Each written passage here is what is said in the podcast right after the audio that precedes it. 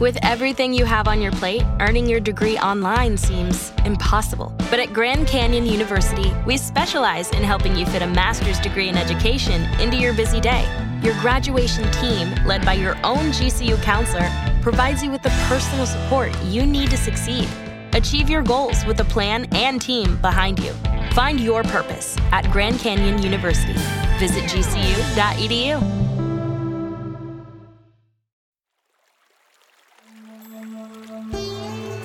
Hi, everyone. I'm Deb Flashenberg. Welcome to Yoga, Birth, Babies, a podcast produced by Prenatal Yoga Center. We will be diving into everything prenatal yoga, birth, and baby related, hoping to inspire, educate, and empower you through your journey into motherhood. Thank you for listening. Hi, I'm Deb Flashenberg. I'm your host for Yoga Birth Babies. And as I mentioned last week, that last week and this week I'm doing re releases because it's a holiday season. And every holiday, I do my favorite thing. I go to the beach. And that is likely where I am right now as you listen to this on the beach, sand between my toes, listening to the waves, watching my kids, or every now and then in the water, playing with my kids. Truly the highlight of my year being at the beach. So, ah, I'm just visualizing the sun right now. Okay, so I picked through my archives of some of my favorite, favorite podcasts. And as I was going through, I found one I hadn't addressed in a while Big Babies with Rebecca Dekker. And the reason that I felt it was important to bring this one back is because I can't tell you how many times I hear students say, My care provider is talking about induction, maybe go straight to a cesarean because they say my baby's really big. And Rebecca gives some really great information. And she actually gave me some new statistics that I hadn't known. Do you know that ultrasounds can be off in estimating birth weight by up to 15%? That's huge. So listen to Rebecca has to say. She's amazing. If you don't know her, Rebecca Dekker is an RN. Oh, she's got a lot of initials. There we are. A PhD, RN, APRN, and she's the founder and author of Evidence Based Birth. She's got a lot of great knowledge, so I'm sure you're going to enjoy listening to that. And before we get to that, as always, just a reminder prenatal yoga teacher training. We're winding up for the year. We've got, by the time this comes out, we'll already be about to start our Willow Street Yoga in Washington, D.C. That means there's two left for one for New York in the spring, one for Richmond, Virginia in the spring. Keep an eye out. Caprice and I are doing a new training over the summer for postnatal and baby me yoga. Yay, super excited about that. The online course, Who's Afraid of the Pregnant Yogi, for the yoga teacher who wants more support for helping their student in class, their pregnant student, or for the prenatal yoga teacher that just wants some new information and inspiration. And I think that's it. Please leave a rating and review if you haven't already. It's appreciated and helps people find us. And hope you are having a wonderful and joyous holiday season. Thank you for listening. Thank you for being part of this, the PYC community within the walls of our studio or just within the community in general. I appreciate it. All right. Great holidays to you. Enjoy this conversation. Thank you for spending your time with me today and talking a little bit about some of your work you do. Thank you, Deborah. It's so great to be here. Thanks. So, as a researcher, can you talk a little bit about your process and approach to writing your articles for evidence based birth? Sure. So, one of the first things I do is first I ask people what topic they'd like me to write about. And then I kind of write down my own personal feelings about that topic. That helps me be aware of my biases and which will hopefully help lessen bias during the writing process because if you're aware of it, then you can try and control that bias. And then um, me or my one of my co-authors will do a literature review. We usually use PubMed to do our searches. Mm-hmm. And um, we choose the keywords that we're going to use and the inclusion criteria. So we're basically following the same steps you would if you were doing a systematic literature review.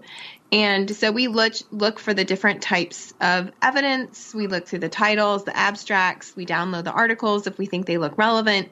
Um, we read all of them. We read the reference list of each article, and then um, we read about the topic using other sources as well. So we may look at the guidelines that are on that topic, or we may use other reviews of the literature to look at what they found.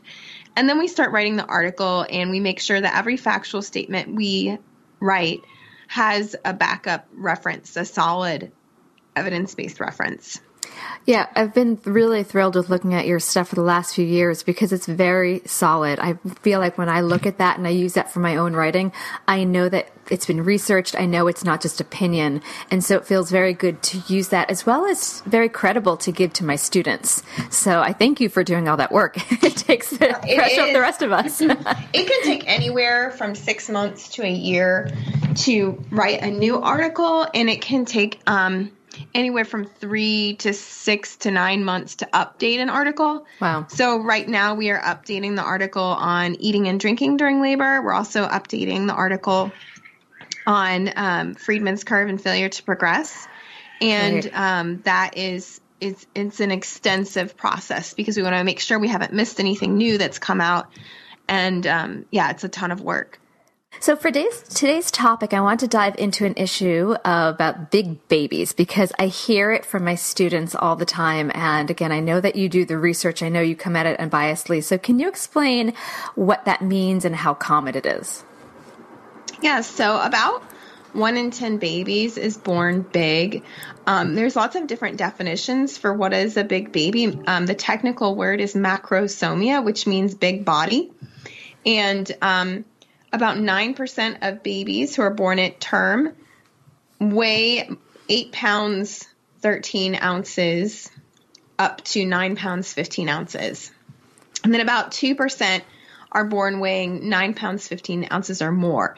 Those are sometimes called extra big babies. so if you've had one of those, you can feel really proud of yourself. Um, so overall, it ends up being about 1 in 10.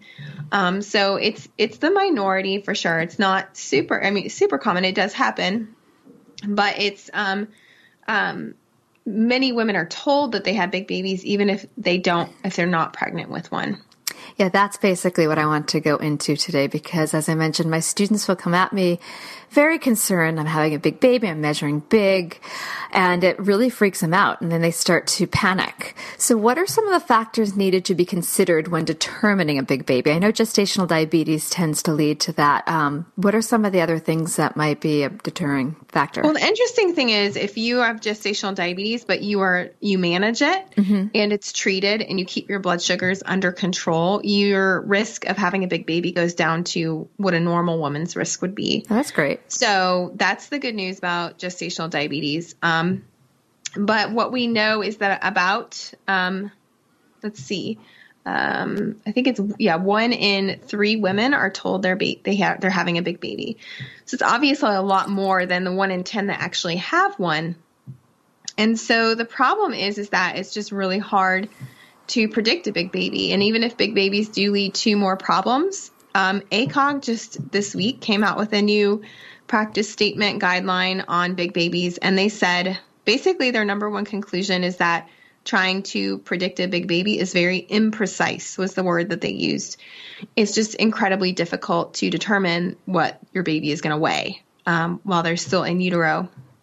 And um, it's about um, an ultrasound is no better than your care provider just using their hands to guess. Mm-hmm. and um, it's about plus or minus 15% of um, of the baby's actual weight. So um, that can be a pretty big range. You know, it could be off by a pound or more.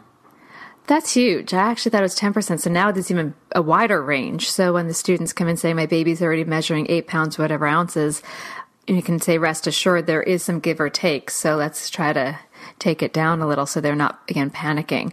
So what are some of the assumed issues that a care provider is concerned about when delivering a presumed big baby? I put presumed in because, as you mentioned, we don't really know until the baby's actually born. Yeah, so um, I'm just double checking that percentage to make sure it's it's done, um, that it was correct. And let me see what it says. Yeah, it's 15%. That's it, great. It comes within 15% of the baby's actual weight. So if your baby weighed eight pounds actually, the the ultrasound could say they weigh weigh nine pounds three ounces, so it can be off by more than a pound.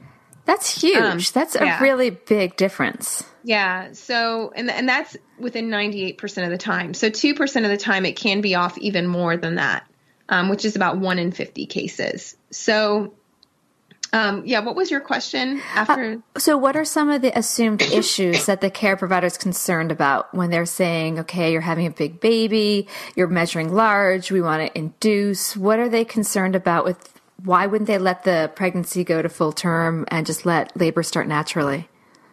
So um, it's really interesting. When I did my research for the Big Baby article, which you can find at ebbirth.com slash big baby, um, I found that even going back into the 1950s and earlier than that, um, obstetricians have always been terrified of big babies because they're terrified of something called shoulder dystocia, which is when the shoulder gets dis- stuck, which can happen in smaller babies too, but it's more common in in a bigger baby.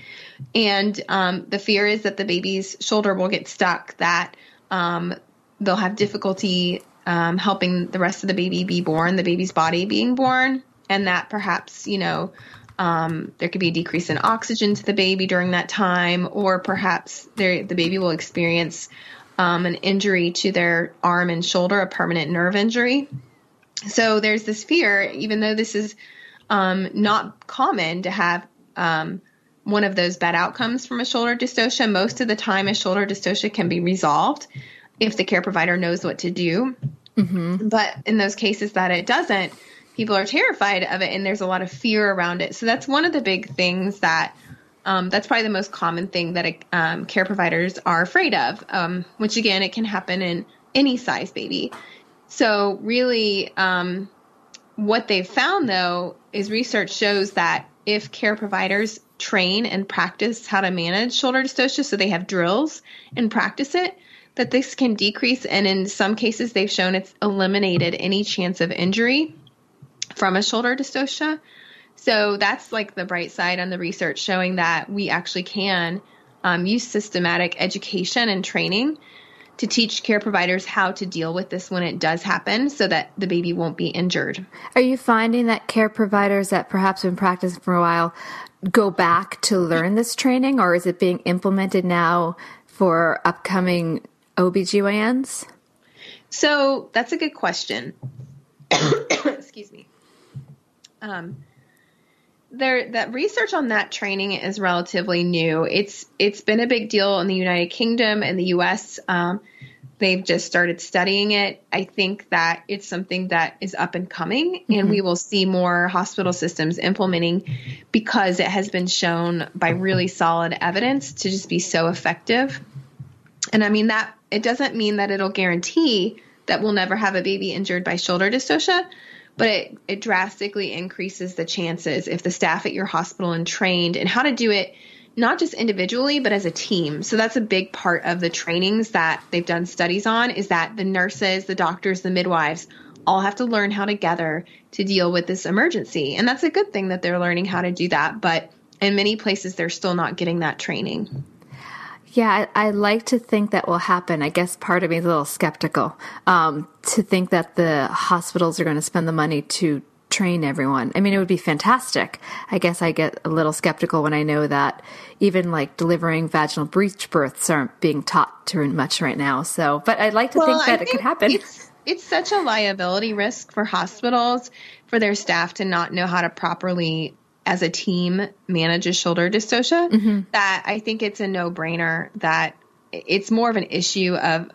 being aware of the training existing and implementing it rather than a money thing. I don't think, I mean, all it would have to do is prevent one lawsuit and that would pay for probably 20 years That's of true. training.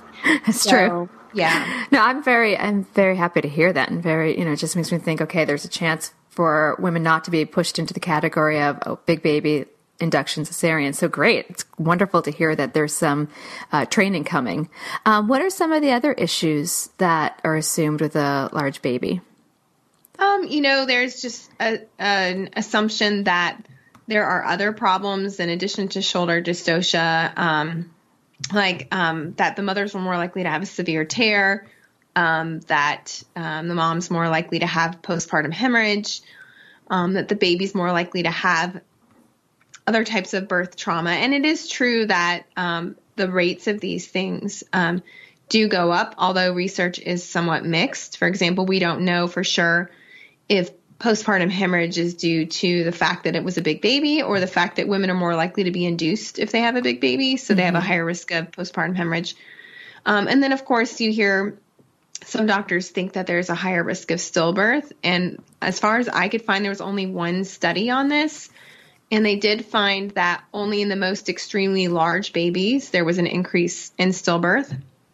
Um, it was about one in 500 compared to one in a thousand. But that's your baby has to be in like the 99th percentile for that to happen, for that risk to go up. Actually, most babies who are large have one of the lower risks of um, stillbirth. So if your baby's in the 91st to 97th percentile, they actually um, have very have low risk. So it your baby has to be like an extremely extremely large baby in order for that risk to go up. So Oh, that's interesting. Yeah, I do hear also women talk about nervousness about what's going to do to their, to their pelvic floor um, to give birth to a large baby. Is that something you think they need to be concerned about? I couldn't find that much research on that. One of the midwives asked me to include that in the article, mm-hmm. one of my reviewers, and, and there really isn't a lot of good research on on that I could find at least. If maybe if one of your readers finds it, um, let me know. Yeah, absolutely. I just had a student saying, "My gosh, what's going to happen if I give birth to this big baby? What's going to happen to my pelvic floor?" And I thought, I will ask Rebecca. All right, so I'll, I'll, keep searching on that myself. Uh, so, does a presumed large baby move the mother into a high risk category if she's not previously categorized as high risk, and how might that change the way she's managed from her care provider?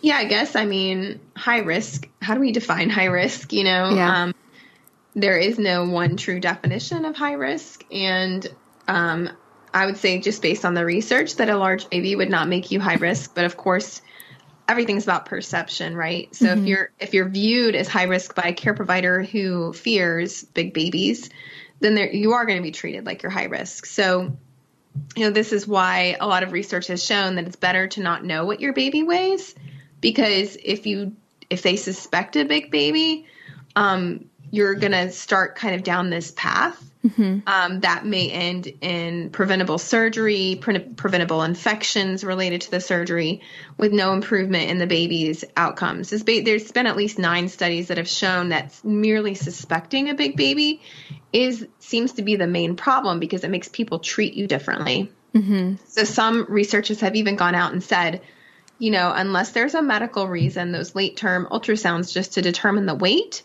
likely do more harm than good because they categorize so many women incorrectly as having big babies that aren't big but they get treated as if they're big and so that increases their risk. So then the care provider sees that hears that and starts to think all right we should start talking induction. I'm guessing that's what that means um, both induction both cesarean and uh, the diagnosis of failure to progress which is a very subjective diagnosis so if you're in labor and they suspect your baby's big baby. So let's say they think it's nine pounds, but it's really just seven and a half pounds, but nobody knows that yet. Mm-hmm.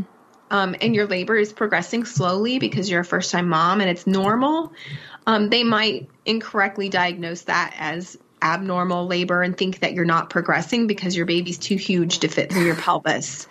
So that's why it's, you know, um, we never know what your baby's going to weigh till it's born. And if they incorrectly categorize you as having a big baby, it affects not only how they talk to you about your ability to give birth before labor, but even during labor, they can talk to you um, negatively about your ability to give birth, if that makes sense. Absolutely. And then it's really going to cut the woman's confidence in her ability to right. give birth. Right. I didn't even think about the implication of, oh, your baby's just too big. We've already determined it, just can't fit through your pelvis. That didn't even occur to me that could be a problem. And if your care provider doesn't believe in you and the hospital staff doesn't believe in you, it's going to be really hard for the mom to believe in herself. Yeah, and it does happen. There are babies that are too big to be born vaginally, you know, like that have had life threatening shoulder dystocias, but those are uncommon and um, the main problem is that it's so hard to diagnose. So there's really no good accurate way to figure out which which babies are going to have problems. Right, and as you're saying, it's one in ten that actually are, but one in three that are already presumed big babies. So there's quite a difference in what's assumed and what's reality. Right.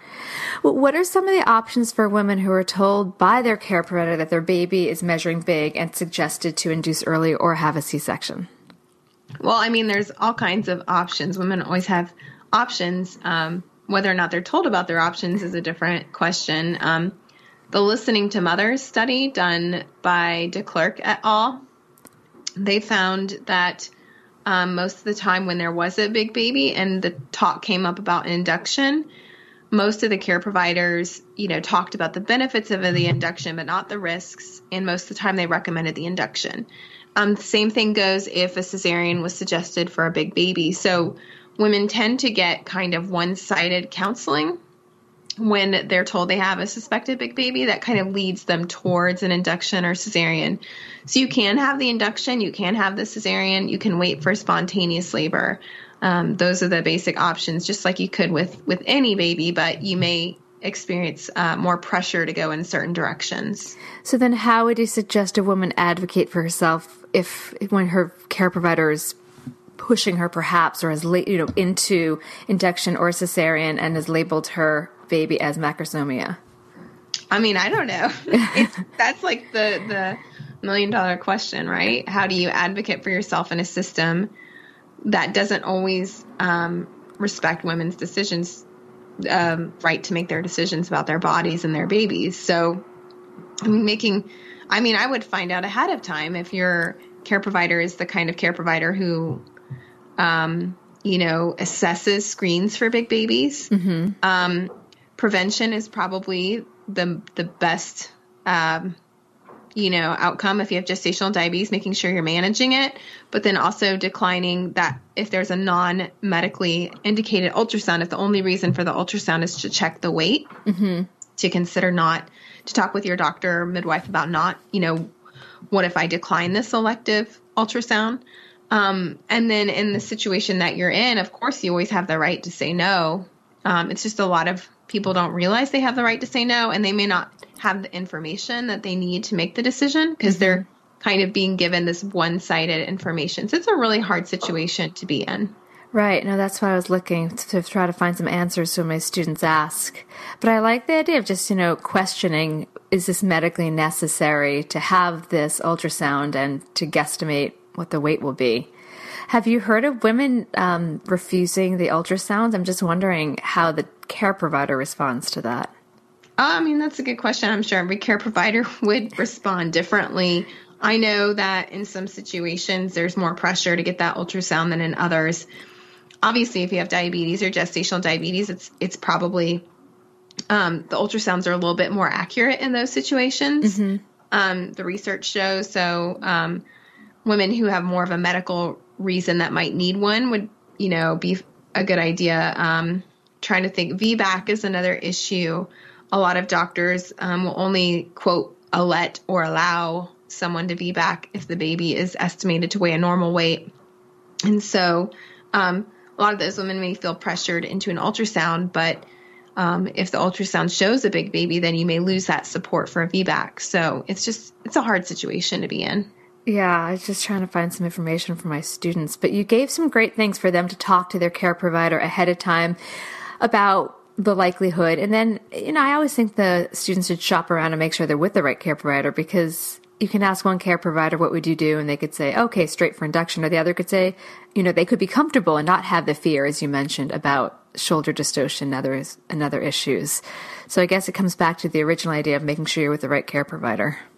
Yeah. And if you, you know, if you're not able to switch, I actually have a role play that um, I have evidence based birth instructors that teach these kinds of issues to parents and to other professionals. And we have a role play where the mom's doctor is telling her her baby's too big and needs to be induced really early.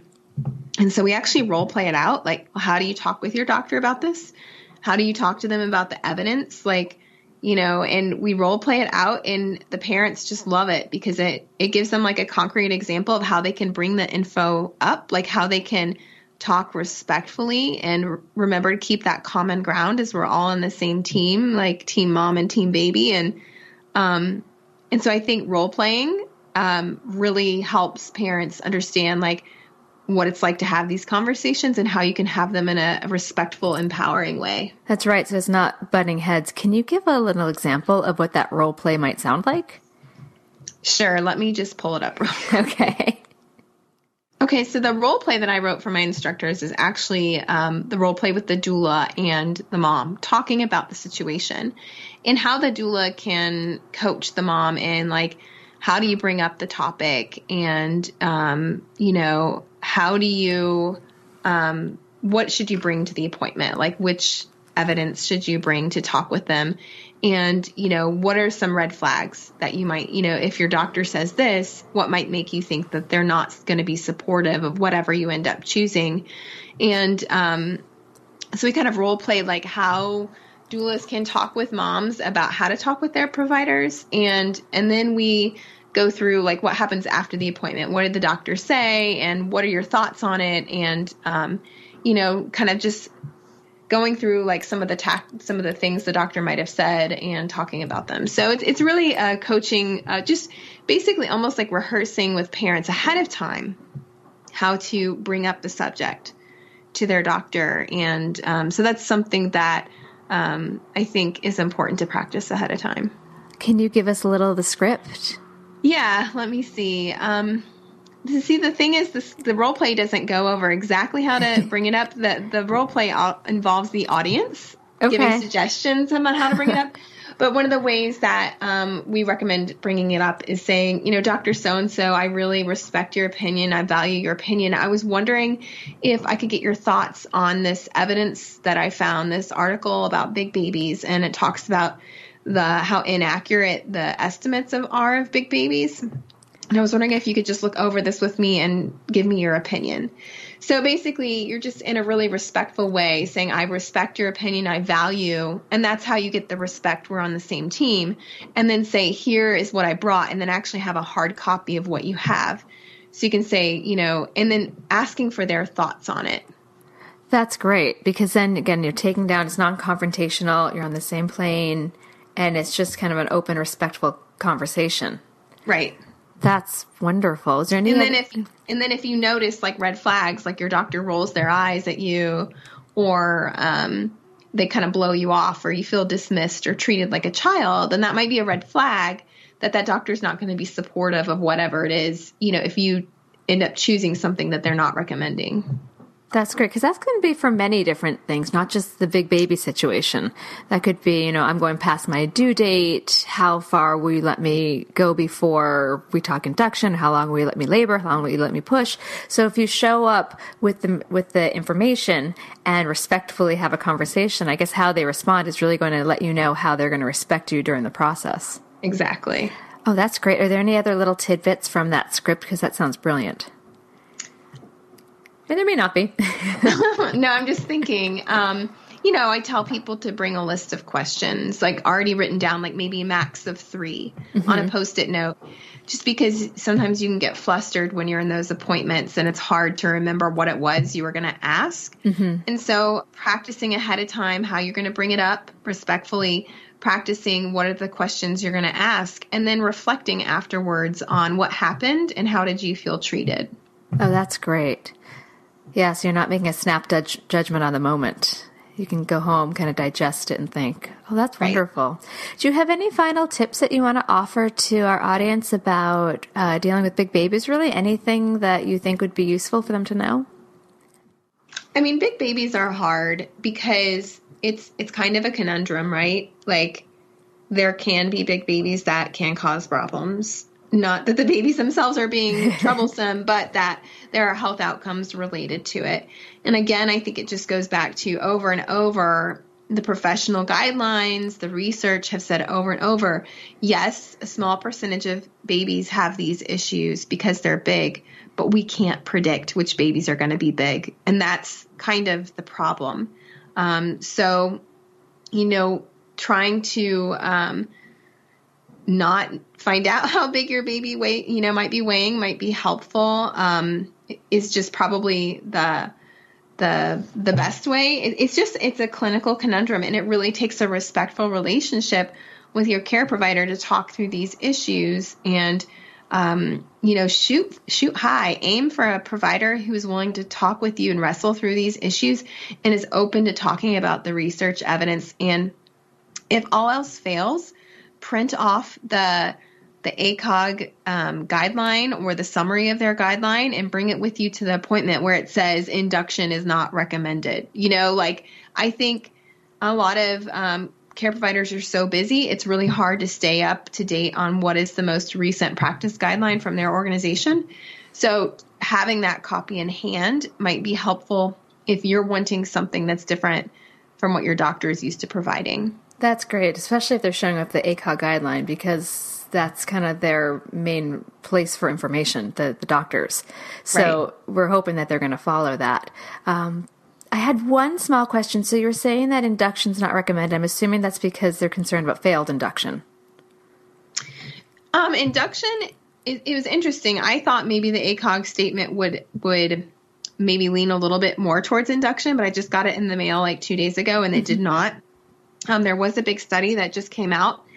This says very, very early induction might decrease the risk of the shoulders getting stuck. Mm-hmm. So this you're talking about 37 week inductions, mm-hmm. um, which is very, you know, very early. Um, but it had no impact on any long term outcomes, had no impact on any NICU admissions, um, and that sort of thing. So so that was the biggest big the new big study that just came out about big babies and inductions so i was interested to see what acog was going to say about that to see if they were going to lean more towards inductions because you know they're so afraid of shoulder dystocia mm-hmm. but they said no induction is still not recommended that's great. So I guess it also comes back to not only having a care provider that you're on the same page with, but starting to think about eliminating unnecessary interventions, and the, that you know having an ultrasound to determine weight could be an unnecessary intervention. Right, and uh, the ultrasound by itself, randomized trials have shown that it raises um, your relative risk of having a cesarean by about twenty percent. So if your overall risk is 20%, um, it would go up. I can't do the math in my head. Give me a second. Yeah, so if your overall risk is 20%, um, 20% of 20% is 4%. So your risk would go up from um, 1 in 5 to 1 in 4, from 20 to 24%. Okay. So just the ultrasound by itself um, does that is is well recognized as an independent risk factor for having a cesarean, having that late term ultrasound that's elective or not medically indicated. And I'm not talking about ultrasounds at the end of pregnancy, you know, when you've gone past your due date and you need monitoring. I'm talking about just solely to look at the baby's weight. Yeah, I think I feel like most students that I'm working with just have that uh, routinely. I don't even know if they mm-hmm. realize they have the opportunity to, to ask not to have that Right. So this is good. We're educating. Do you want to tell the community about anything that you have coming up? Because I know I've been looking at your website. You have a lot of stuff you're working on. Yeah. So um, we try to strive to, to provide most of our information for free. All of the articles at evidencebasedbirth.com are free. But we do have a membership for professionals who are seeking continuing education in the childbirth field. So we offer continuing education classes for nurses, midwives, doulas, childbirth educators, and physicians. And um, so you can join the membership and you get access to all of, um, we have about 18 hours of classes. And one of our classes is actually on big babies and gestational diabetes. So I actually have a three hour video class that we go through all of this research in detail. Wonderful. And then, of course, if people don't know about how to sign up, they can go to your website and just sign up for your your newsletters and hear about what's going on. Yeah, so there is. Um, you can create a free account, or you can, um, which will get you onto the newsletter. It'll get you some free handouts. Also, if you go to evidencebasedbirth.com slash big baby, right at the top, you'll see the free handout on big babies. You don't even have to enter your email. You can just download it. Um, but if you do sign up um, for the Evidence Based Birth newsletter, we have, I think, around eight handouts that you can download. Plus, you get um, an email course about evidence based care. So there's free resources as well as if you want to join, you just click on join now to um, become a professional member and get access to the continuing education. Wonderful. So I know we have a lot of birth workers that listen to this podcast, so I'm they probably already are on, on your website, but if they don't know now, hopefully they'll be going there. And for our students that are listening, hopefully this will provide them some evidence based information so they can have a really wonderful conversation with their care provider and then start to take some um, ownership of their pregnancy. So I thank you for doing all this amazing work. Your research is really unparalleled to most people, so thank you. You're welcome. It's my pleasure. Oh, wonderful. All right. So thanks for your time. And I will let you know when this comes out. And thank you everyone for listening. And if you liked it, please go onto iTunes or Stitcher and rate and review us. All right, Rebecca, thanks for your time. And I hope you have a wonderful day. All right. Thanks, Deborah. All right. Take care. Bye. Bye. This has been an episode of Yoga Birth Babies, produced by Prenatal Yoga Center. You can catch us on Facebook, Twitter, Instagram, and Periscope. I'm Deb Flashenberg. Thanks for listening.